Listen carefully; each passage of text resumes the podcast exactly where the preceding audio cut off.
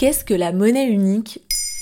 Merci d'avoir posé la question. L'euro, la plus célèbre réalisation du projet européen, fête déjà ses 20 ans en ce mois de janvier 2022. En effet, après une longue gestation, c'est en janvier 2002 que les Français abandonnent petit à petit le franc au profit d'une monnaie unique, l'euro. Extrait du documentaire « L'épopée de l'euro ».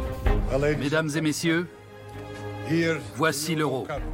Mais l'histoire de l'euro commence beaucoup plus tôt que cette date anniversaire, et elle est intrinsèquement liée à l'essence même du projet européen. En 1946, peu de temps après la guerre, Joseph Müller, le premier président de l'Union chrétienne sociale bavaroise et ancien résistant déporté en camp de concentration durant la Seconde Guerre mondiale, avait déclaré cette phrase qui est devenue historique. « Nous avons besoin d'une monnaie commune, car des pays qui partageront une monnaie ne se feront plus jamais la guerre. » La monnaie unique est donc le fruit d'une leçon récente tirée de l'histoire de la première moitié du XXe siècle. Rappelons que ce siècle a été marqué par 2 guerres mondiales qui ont fait plus de 100 millions de morts. Mais une monnaie unique peut-elle vraiment apporter la paix ? Le chantier d'un nouveau système politique et économique commun s'est lancé avec l'ambition d'apporter à tous les pays la paix et la prospérité, ce qui correspond aux aspirations du projet de l'Europe d'après-guerre résolument optimiste. L'Europe incarne à ce moment-là modernité et croissance.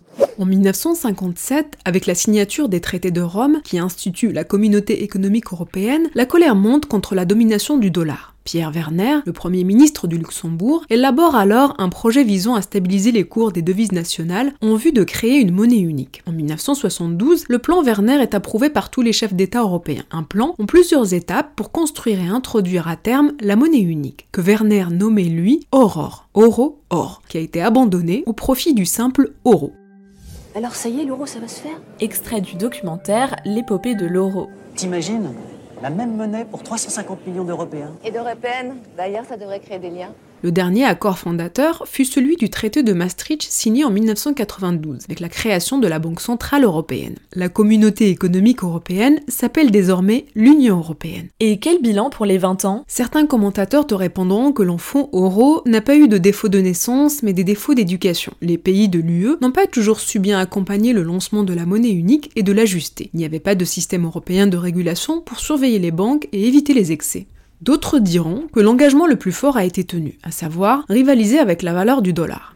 Retenons que malgré la montée du populisme partout en Europe, la crise sanitaire a démontré la pertinence du projet européen. Dans cette crise, sous l'impulsion de la France et de l'Allemagne, un fonds de solidarité a été créé pour la première fois pour financer la dette Covid. Une prise de conscience historique, celle de l'importance d'être unis pour jouer un rôle dans ce monde.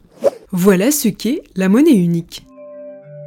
Et depuis le 13 janvier 2022, le podcast Maintenant, vous savez, c'est aussi un livre. Alors courez chez votre libraire pour découvrir les 100 sujets que nous avons sélectionnés pour vous.